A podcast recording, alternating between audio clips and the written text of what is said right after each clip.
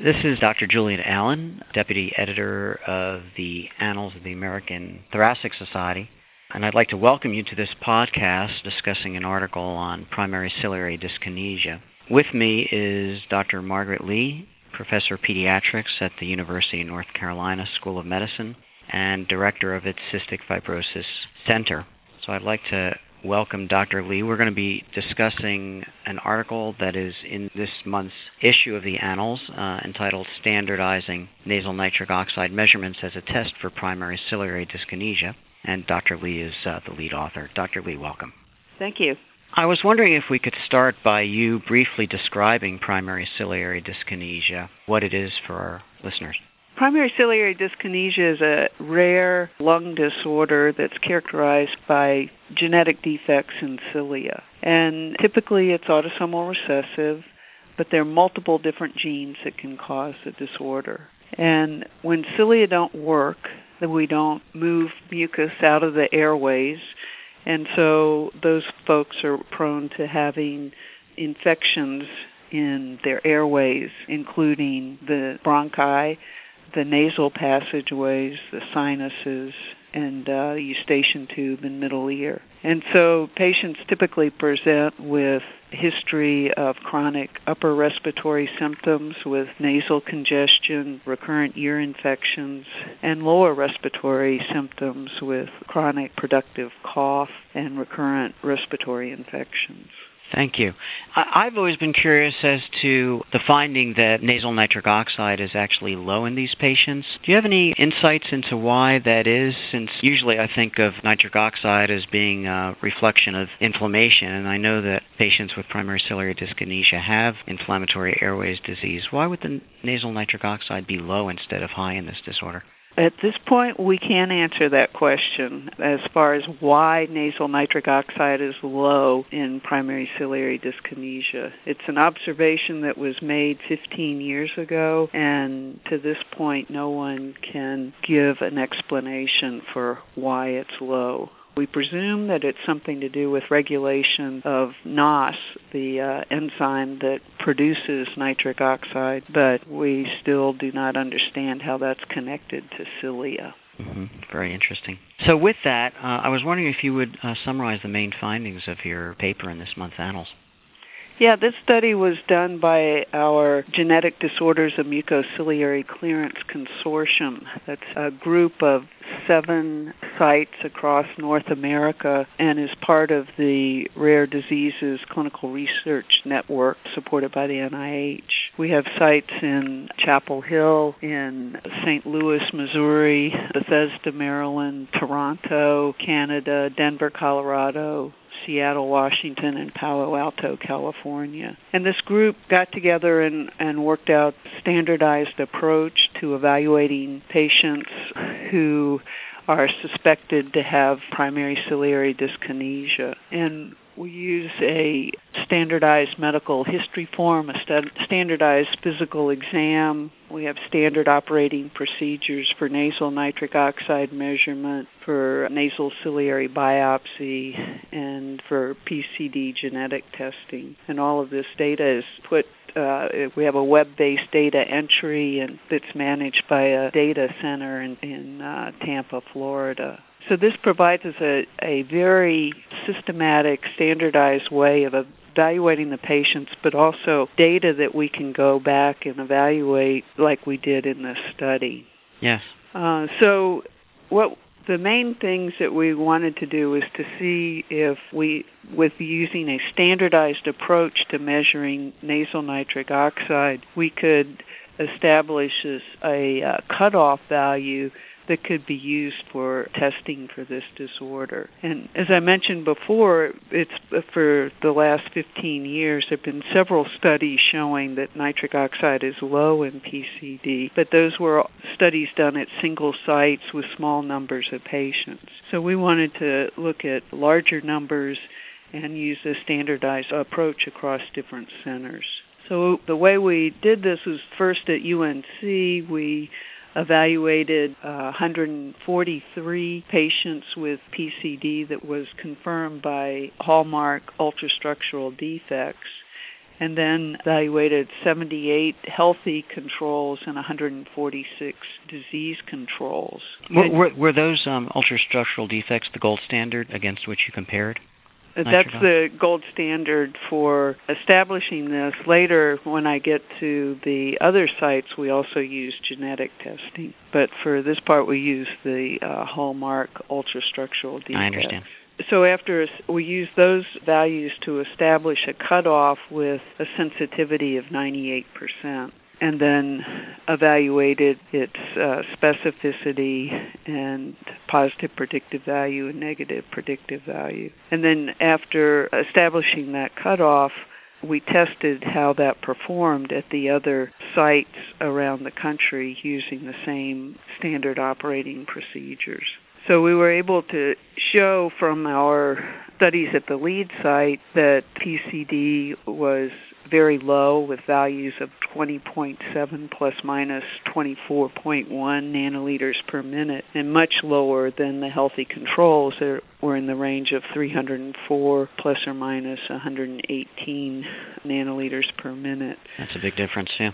A huge, uh, almost over tenfold difference. Mm-hmm, mm-hmm. And the disease controls, asthma and COPD, were also much higher than PCD, but one group that overlaps with PCD is uh, cystic fibrosis. About a third of the patients with cystic fibrosis fell within the PCD range. So mm-hmm.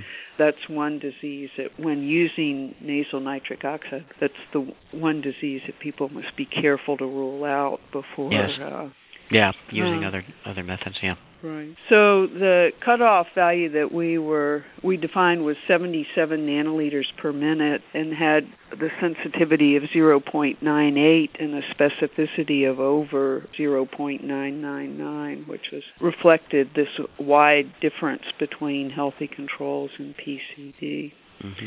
And using that, we then looked at the six other sites where there were 155 consecutive enrollees in the study at the uh, six other sites.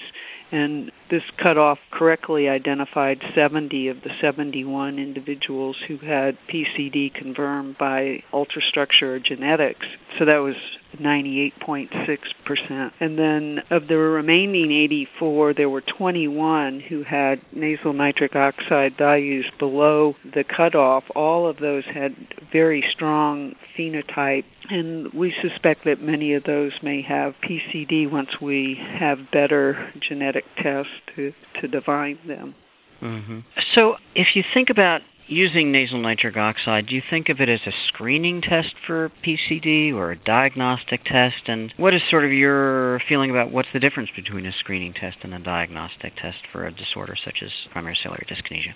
I think many of the prior reports had talked about using nasal nitric oxide as a screening test for PCD. I think of a screening test as a test that's used to identify an unrecognized disease in a population of individuals before they have symptoms, like when we're doing newborn screening for cystic fibrosis or if women are getting mammograms to uh, screen for cancer. It's looking at a large population and you are going to follow up with other tests on a group of people that are identified as positive by that test. And uh, so it's important that a screening test would have a, a low false negative rate then I guess. Right. Right. Yeah. Right. And when I think of a diagnostic test, it's usually somebody who's either been identified by a screening test or somebody who comes in with symptoms that you're looking for a test that's going to help is is going to confirm that they have that disorder. So there you want something that's more of a specific test. Um, in in this case, we evaluated people who already had a high index of suspicion for PCD. They were referred to these centers for that purpose. And so I do not see this as a screening test. This yes. is a, mm-hmm. a diagnostic test in mm-hmm. people who are referred in. Now, you could call this an adjunctive diagnostic test. I don't think this is the only test. And people, to me, a, a true confirmatory test would be a genetic test. Mm-hmm. What's the role of genetic testing? Would you say at this point? How how good a test is that for um, that's that's evolving and mm. becoming better with with time over the last 5 years there's been a, a, true explosion in genes identified and now up to 28 different genes that that encode structural proteins or proteins that are important for organization of cilia and there are probably many other genes mm-hmm. yet to be identified some people have predicted that these 28 genes would identify about 70% of people with uh, PCD. So it's not adequate to be used as a sole test, but it, if you can mm-hmm. identify two disease-causing mutations in an individual, it certainly it gives you the definite confirmatory test. So, do you think that doing the combination of genetic testing and ultrastructural analysis would increase the yield of, of diagnostic utility uh, combining those two tests? Is that known? Well, they're they're testing different things. Mm-hmm. So the ultrastructure, I think you're losing. You're probably picking up about seventy percent. We have shown that there are genes like DNAH11 that are associated with normal ultrastructure. So there certainly would be people that would be missed. Yeah. Yeah, um, yeah. And in this manuscript, we show that the individuals with DNAH11 mutations who have normal ultrastructure had nasal NO in the same range. So, uh-huh. so I think having the three test helps the nasal nitric oxide, ciliary ultrastructure, and genetic testing. Can I ask about one other test that has been mentioned, especially in the European literature, uh, high speed video microscopy? Um, is that a useful adjunct test as well? I think it's a it's a very useful adjunct test if done by individuals who are adept at doing that test. And the there are people in Europe who are have developed this technique and can recognize the different patterns of ciliary beat that are associated with primary ciliary dyskinesia. The hard part is that you can also get secondary changes and, and alterations in ciliary beat. And so some of the people in Europe are now screening if they see an abnormal beat, they'll put the cells in culture, wait for them to reciliate, which can take several weeks in mm-hmm. in cell culture and then look at the ciliary beat after they've been in cell culture. Mm-hmm. So it takes really specialized labs to do that. Yeah, yeah. My understanding is actually that you can also get some secondary changes in ciliary ultrastructure with chronic inflammation due to other causes as well. But are they pretty easy to differentiate from the abnormalities characteristic of primary ciliary dyskinesia? Some are and some aren't. I think the one that's led to some false diagnosis of PCD in the past was absence of the inner dynein arm. There were studies uh, done in the UK showing that on repeat biopsy that a substantial portion of those were were normal. So mm-hmm. that was likely a transient secondary change rather than a primary genetic change.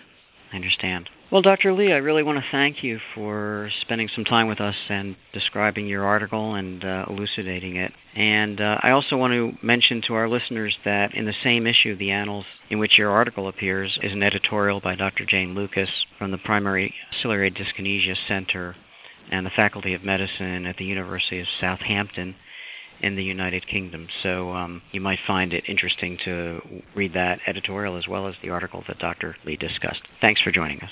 Thank you.